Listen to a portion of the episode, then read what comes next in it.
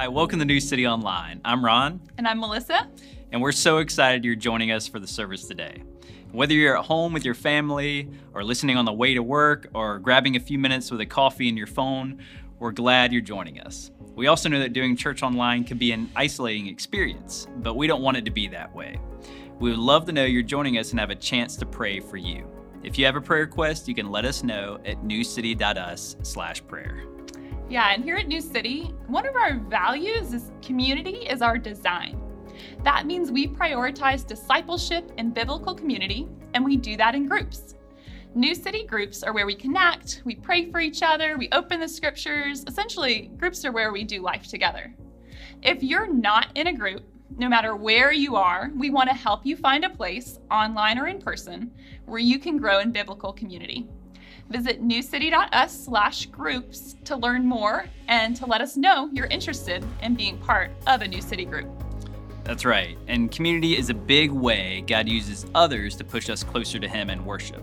Another way we worship as followers of Jesus is through our giving. Jesus talks about money a lot in the Bible, and the main reason is because money is tied to our hearts. We spend money on things we're passionate about. We spend money on things we believe in. We spend money on things that have value to us. And if you're a follower of Jesus, God tells us to give our money back to Him, not because He needs it, but because it reminds our hearts that He is most important. If you call New City your home and would like to give today, you can do so at newcity.us/give. Now let's continue to worship together.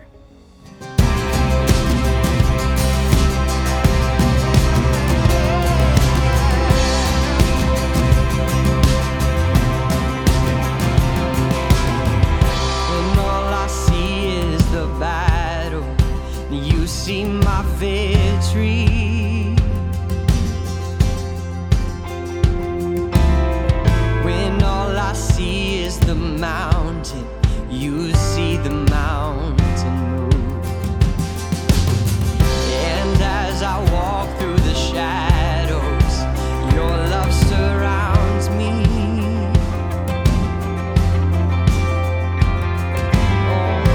Oh, there's nothing to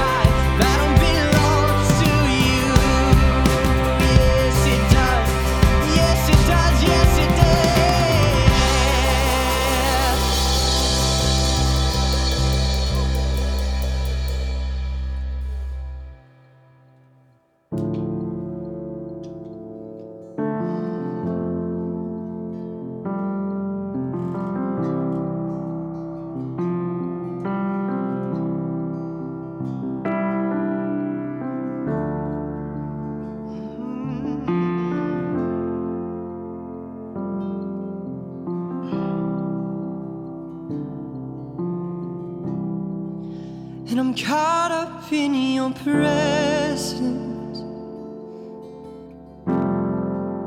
and I just wanna sit here at your feet, and I'm caught up in this holy moment. I never want to leave, no I don't, Father, Lord, I'm not here for blessings. And Jesus, you don't owe me anything, so more than anything that you could do, and I just want you.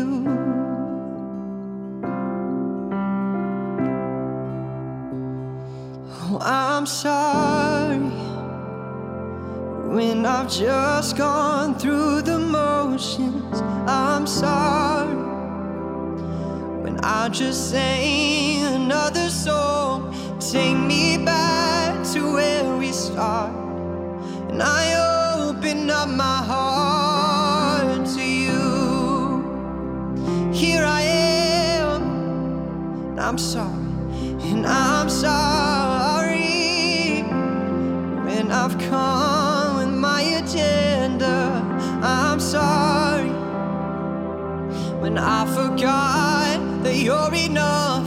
Oh, take me back to where we start, and I open up my heart to you. Oh, I'm caught up in your presence. Oh, and I just wanna sit here at your feet. Yeah, I'm caught up in this holy moment. I never want to leave, so I never will. Yes, I never will, never will. I'm not here for blessing. Oh, and Jesus, you don't owe me anything, more than anything that you could do. Yes, oh, I just want you, and I just want you, and nothing else. Oh, nothing else. Nothing else will do. I just want you, and nothing else. Oh, nothing else, Jesus. Nothing else, and nothing else will do. And I just want you. Nothing else, nothing else, nothing else. I just want you, and nothing else. Oh, nothing else, nothing else will do. And I just want you. I want nothing else, nothing else, nothing else, nothing else will do. Yes, and I just want you.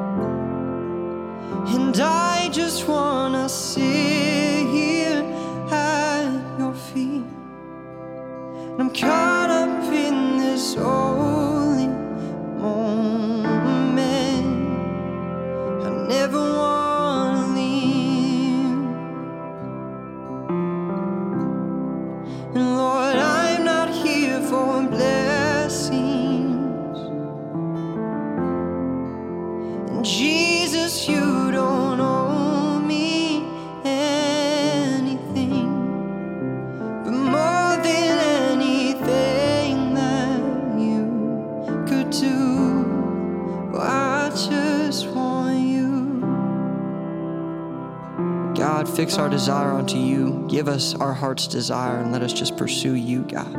We don't want money. We don't want fame. We don't want glory. We give everything to you, Lord. You are our pursuit. You are our passion. We love you, God. Fix everybody's eyes, everybody that can hear my voice. Fix our eyes onto you, Lord, and let us stay there, locked in on you. Let us have tunnel vision for you, Lord, in Jesus' name. Amen. Today you'll hear a sermon from Pastor Chris on the parable of the hidden treasure.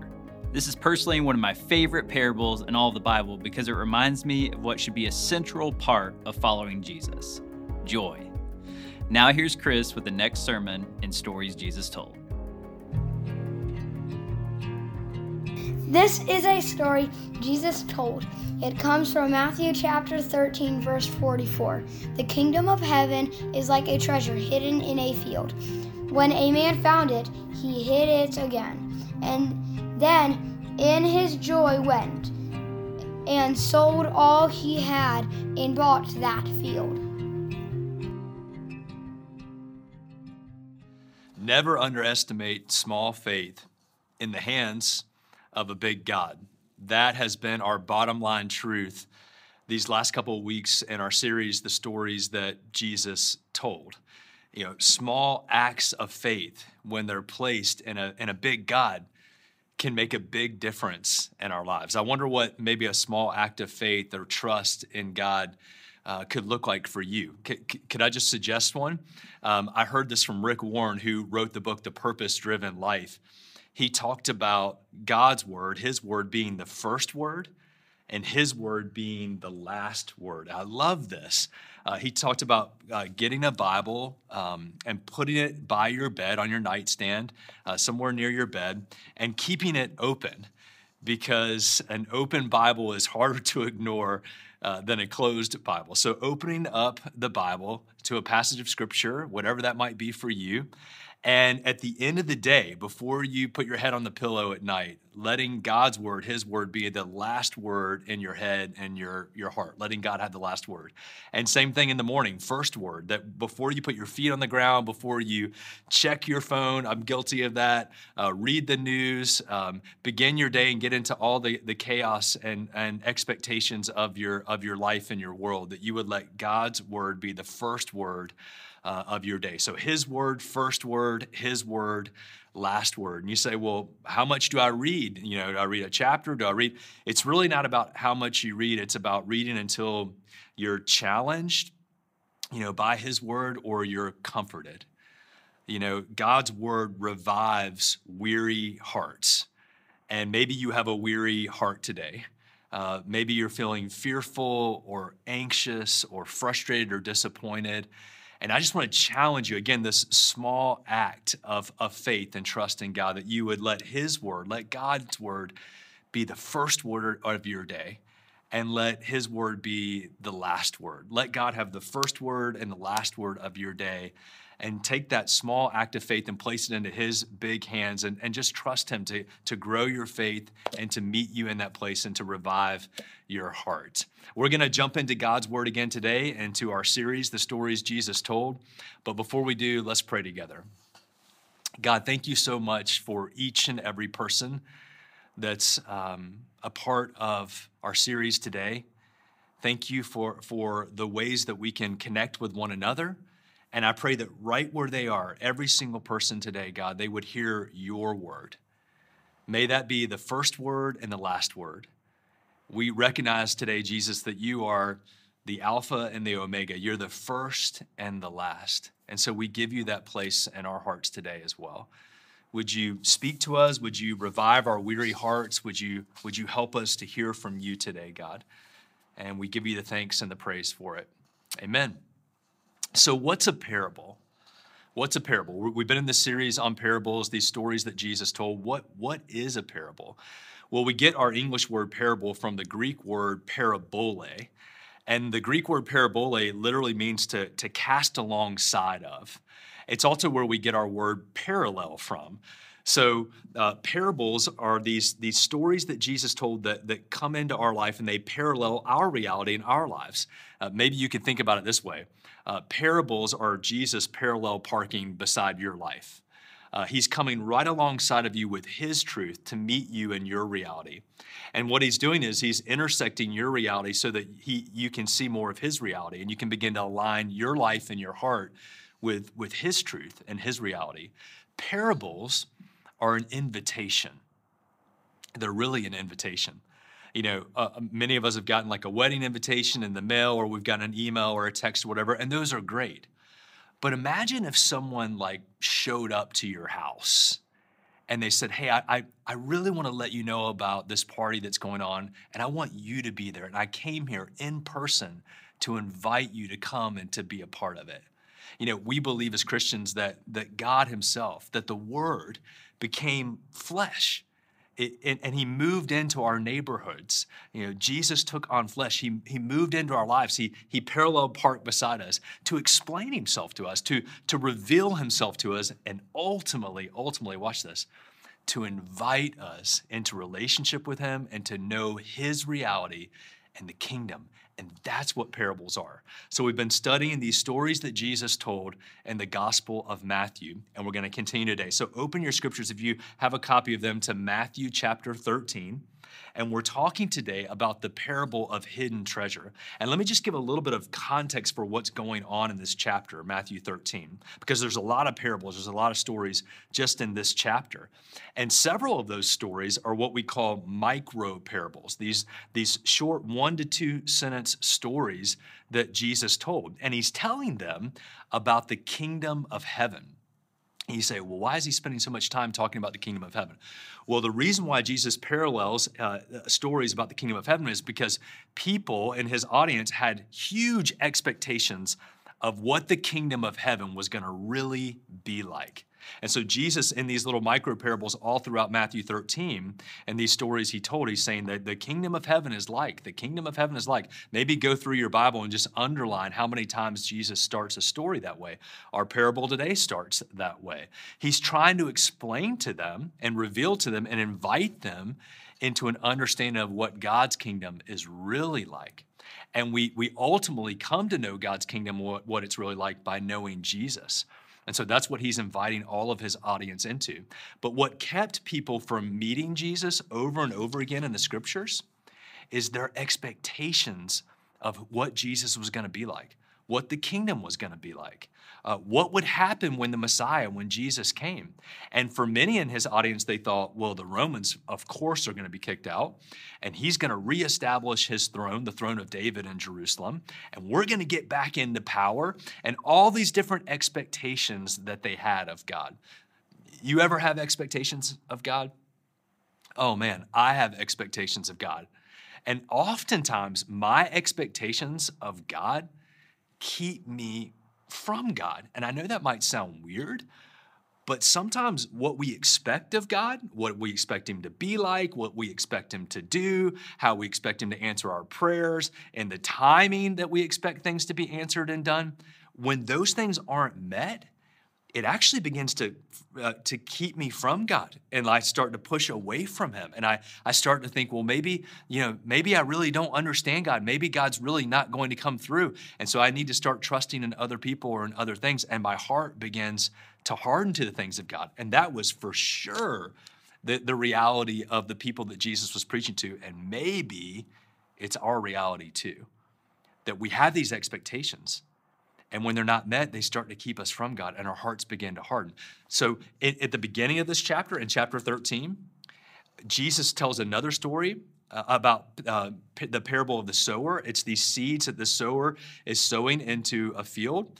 And he says there's all kinds of soil that are in that field. There's rocky soil, and there's thorny soil, and there's worn path, and really only one soil is good soil, where the seed, the truth of who God is, takes root. So think about it this way, that 75% of the soil that the seeds were being sown into rejected it. They were so hardened. And that's true maybe of our own hearts, that when it comes to God's truth, you know, whether he's telling us a story, he's paralleling our lives, Jesus is moving into our life, into our neighborhood, to explain himself, to reveal himself, to invite us, and our hearts are hardened. And why are they hardened many times? Because we had an expectation.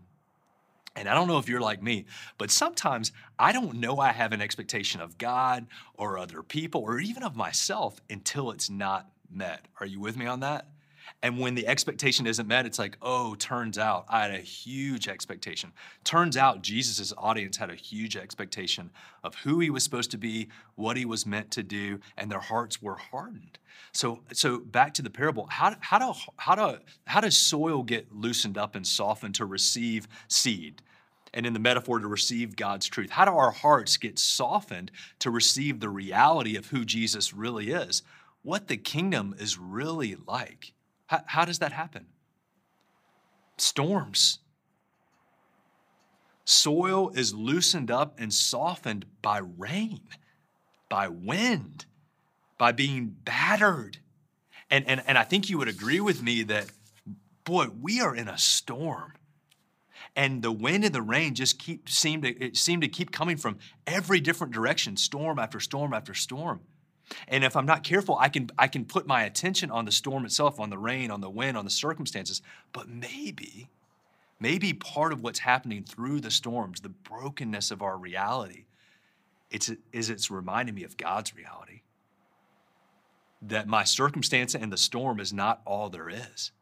And maybe, just maybe, God is using the rain to soften my heart, to make it more receptive to his truth. Maybe part of what God's doing in his world right now is softening our hearts from our reality and our expectations and the value that we've placed on our lives and what we value, to valuing his life and his kingdom and his reality and being open to that. I wonder if that's true in your life.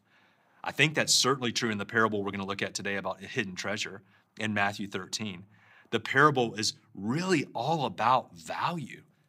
And what we value most, what we're putting our trust in, about our expectations, and how we see the kingdom of heaven, how we really see Jesus. And here's kind of the bottom line for the whole parable today, is that the happiness of your world cannot compare with the joy of God's kingdom. The happiness of my world, my expectations, can never compare with the value and the joy of God's world, of his kingdom, of what he wants for each and every one of us.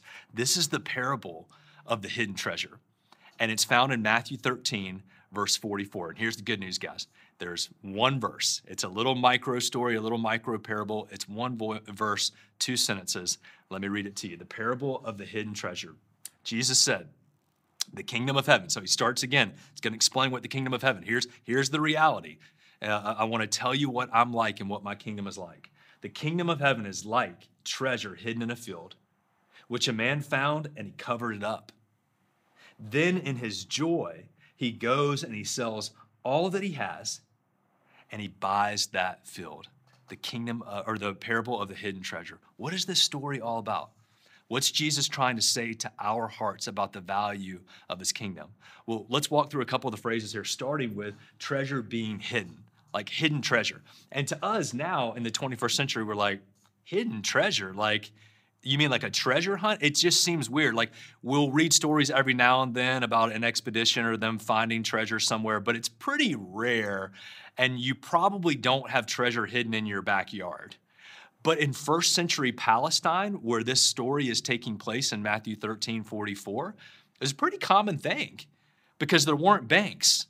You know, there wasn't Bank of America or Wells Fargo or any of the other places that we bank. There weren't safe deposit boxes. There weren't safes. You didn't take your treasure or your money or whatever you valued and put it locked away somewhere for someone to guard. So what would you do? You'd bury it. And oftentimes people would bury it on their land. And in first century Palestine, that land in Palestine was swapped back and forth between nations, between people, often quickly. And so a lot of times in people's haste, they would take what they couldn't carry with them and they would bury it in their field. So people would stumble upon hidden treasures and buried treasures often. And Jesus is telling this story because the hidden treasure is like the kingdom. He's explaining the value of his reality and his kingdom. Now, here's the deal. God's kingdom is oftentimes hidden, not because it doesn't want to be found. The treasure of the kingdom, the reality of who Jesus is, wants to be found. He wants to be found so much that he came and knocked on our door. That's how much he wants to be found. But the treasure is often hidden in our circumstances. The treasure of the kingdom is often hidden in our pace of life. The treasure of the kingdom is often hidden in our expectations. And so, we've been talking about these parables, these stories Jesus told, and we've said that the parables did two things. They revealed truth, but they also concealed truth in plain sight. And the reason was because people had these expectations. And so they just thought, well, it can't be this simple. It can't be this true. It can't be like Jesus is describing it because it doesn't meet my expectations. The treasure that's hidden here that the man finds, it wants to be found. The kingdom wants to be found so much that God sent his only son to reveal himself, to explain himself, to invite us to be in relationship with him. But we've got to stop to see it. We've got to seek so that we can find, as the scriptures say. We've got to slow down so we can see the things of the kingdom and not miss them with our pace of life and our expectations and the cares of this world. The kingdom of heaven is like a hidden treasure. Jesus says, and it's a treasure that a man finds in a field. Right? It's in a field which a man finds, and what does he do when he finds it? He covers it up. Now, just to say, he doesn't cover it up just because he doesn't want to share it with anybody else. He covers it, why? So he doesn't lose it. So he's able to keep the value of what he's found. And in this parable, the metaphor that Jesus is using, the field is the world. And the treasure is the gospel. It's the truth of the reality of who Jesus is and what he's done in this invitation to know and to enjoy his kingdom. So the man finds it and he covers it up, not to keep it a secret from everybody else, but so that he can possess it, so that he can come back and make it his own, so that he doesn't lose it. What's interesting too, parenthetically, is this may have been a treasure that someone in his very family covered up. It's in the realm of possibility that this was something he had heard about. And in the field that he was walking to, maybe as a day laborer, he knew that there was something in there and he finds it one day. He stumbles upon it. Maybe he had heard about it. Maybe he knew that it had been covered up. Maybe he had covered it up years before. And as we think about that, maybe the kingdom and who Jesus is has been covered in your own heart by the cares of this world, the things that we value in our life, and we've covered it up, maybe even with our own expectations.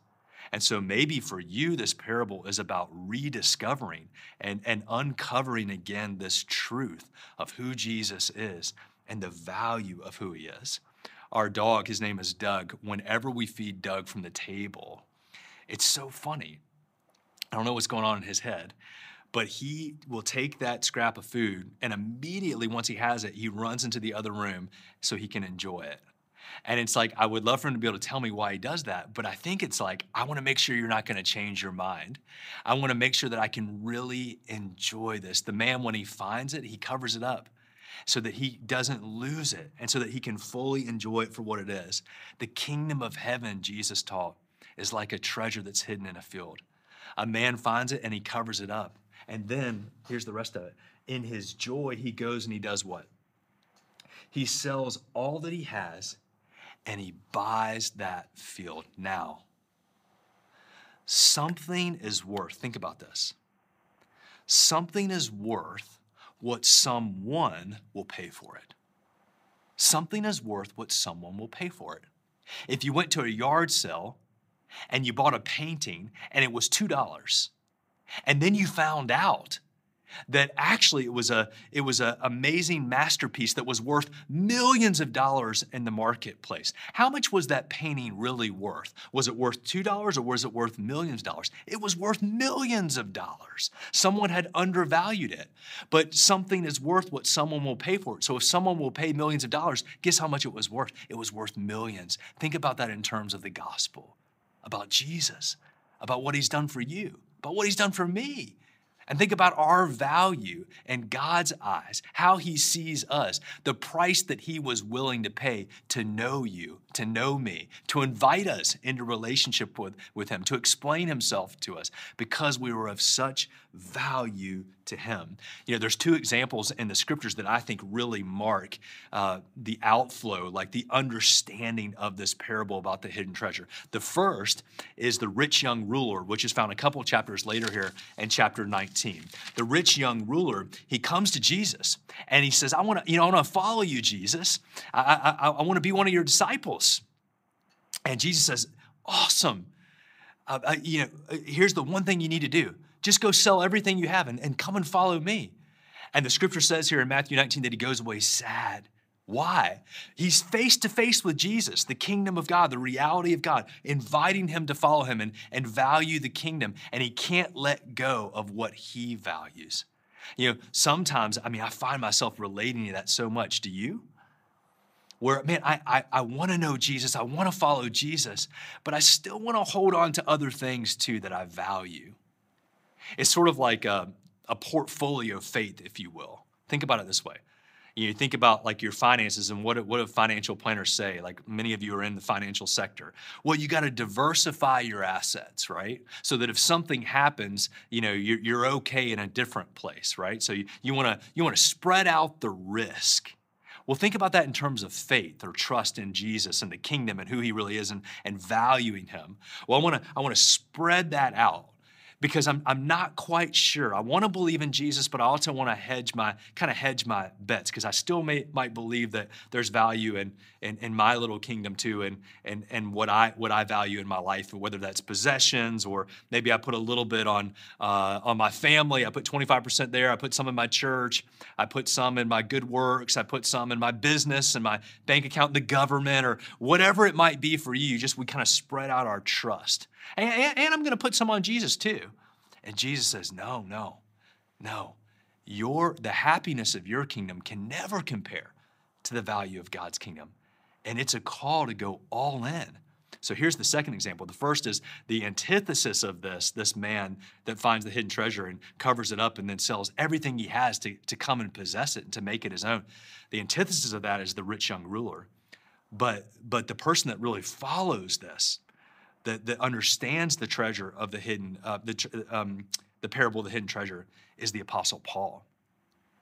You know, when Paul writes like half of the New Testament, and a lot of them are letters to churches that he helped start. And one of them is to the church at Philippi, and he's writing it from a Roman prison where he's been for 3+ years, and he's awaiting certain execution. And you know what the theme of the book of Philippians is? It's joy. 15 different times the word joy or rejoice is found in the book of Philippians.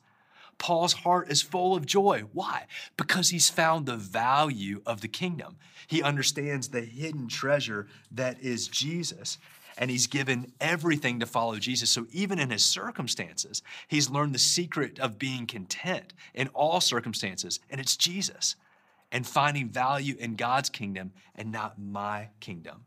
Joy was the motivation of the man who found the hidden treasure, sold everything that he had, and came and bought that field. It was joy. If you go look at verse 44, the word that is just in lights in this parable, in this short little micro parable, the word that sticks out above every other word in verse 44 is the word joy.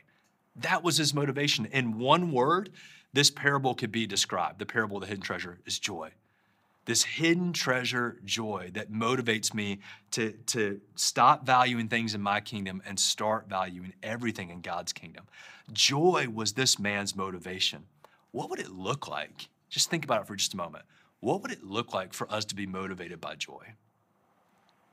To stop being motivated by fear or regret or animosity or reprisal or disappointment or confusion, all these things, the emotions that we experience as humans, we experience them. But what would it look like if we didn't allow those things to motivate us? If those weren't the real thing in our hearts that were driving us, our words, our actions, but instead it was joy. When joy is our motivation, because we found Jesus, we look ahead to what God's going to do. We're able to frame up our past and name it, but not live there. And we're able to look to the future, and even though it's uncertain, we know God's going to be there, so we're not fearful. Think about, again, Paul writing the book of Philippians from prison, awaiting certain execution, and his heart is full of joy. Plenty of opportunities, I think, in that prison cell in Rome to look back with regret or look forward with fear, and yet what motivates him is joy. This hidden treasure joy is what's in his heart. Someone taught me this about joy, and I've never forgotten, and I want to teach you, and I hope you'll never forget. That joy, that word joy, just maybe write it out on a piece of paper wherever you are, type it on your phone. Joy, when you look at that word joy, it's really when there's nothing, when there's zero between Jesus and you. When there's nothing, when there's zero between Jesus and you. And that's joy. There's no expectations, there's no fear, there's no regret, there's nothing between us. And when I can see Jesus for who he really is, I see the value of the kingdom. And that hidden treasure joy, when there's nothing between us, no expectation, there's two applications of that we see from the man that finds the hidden treasure and his heart is filled with this kind of joy. The first is, what mattered to me or what mattered to him matters less and less. Look at the passage. He sells everything he has. It matters less and less. Stuff that he had spent so much time accumulating, paid really good money for and worked hard for, it doesn't matter anymore. When I see Jesus for who he really is, what mattered to me matters less and less. I sell everything I have. But here's the second application. What matters to God, his value, what God says, his word, it matters more and more. He goes and buys the field. What mattered to me matters less and less. I sell what I have. What matters to God, what he values, his truth, his word matters more and more. I believe him. I take him at his word. I buy the field because I want to experience the kingdom. Here's how Paul said it in Philippians 3, verse 8, this letter of joy that he wrote to the church. Maybe just hear this to your heart today. Paul wrote it this way about the hidden treasure, this joy. He said, everything else is worthless when compared with the infinite value of knowing Jesus, Philippians 3:8. Everything else is worthless. Its value is gone when compared to the value of knowing Jesus. When God's truth parallels my reality, I give up what I value in my reality and I grab hold of God's reality and his truth and his value because I see it for what it really is. Did Paul have it right? Was he right that everything else is worthless compared to knowing Jesus? That when I see the kingdom, when there's nothing between me and Jesus, that I really see the value for who Jesus is and I'm able to give up what I used to value? Did the man have it right to sell his field and to sell everything he has and go buy that field and go all in on the kingdom? Oh, what do we value? Who do we want to be in this story? Are we the rich young ruler that we just can't give up our portfolio of faith? Or are we the man that found the hidden treasure? Are we the Apostle Paul that says, you know what? Now that I see Jesus and there's nothing between us, I see the value of the kingdom. Jesus's parable of the hidden treasure is really this, that the happiness of your world, bottom line, cannot compare with the joy of God's kingdom. The happiness of our world, the things that we value in this world, our expectations, they can't compare with the joy, the true joy of knowing Jesus and knowing his kingdom. To him alone be the glory today. Would you pray with me wherever you might be? Let's pray together. Jesus, thank you for parallel parking beside us with your truth, for meeting us, for coming to us. Forgive us for the ways that we kind of portfolio our faith and our trust and we hedge our bets and we just don't trust you. Would you soften our hearts, even through the storms?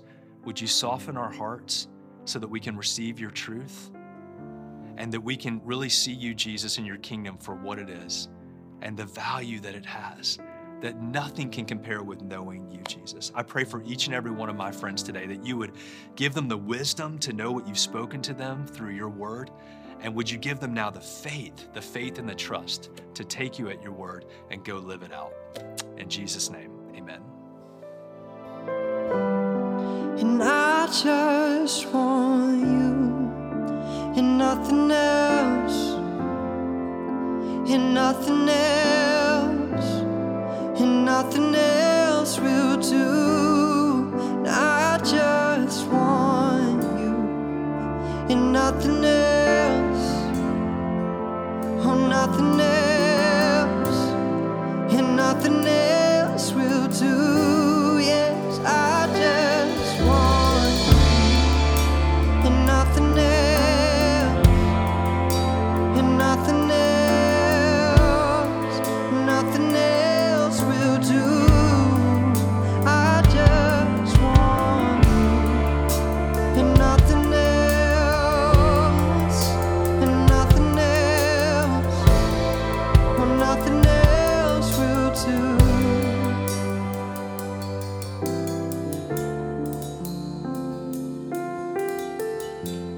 Thanks for worshiping with us today, New City family.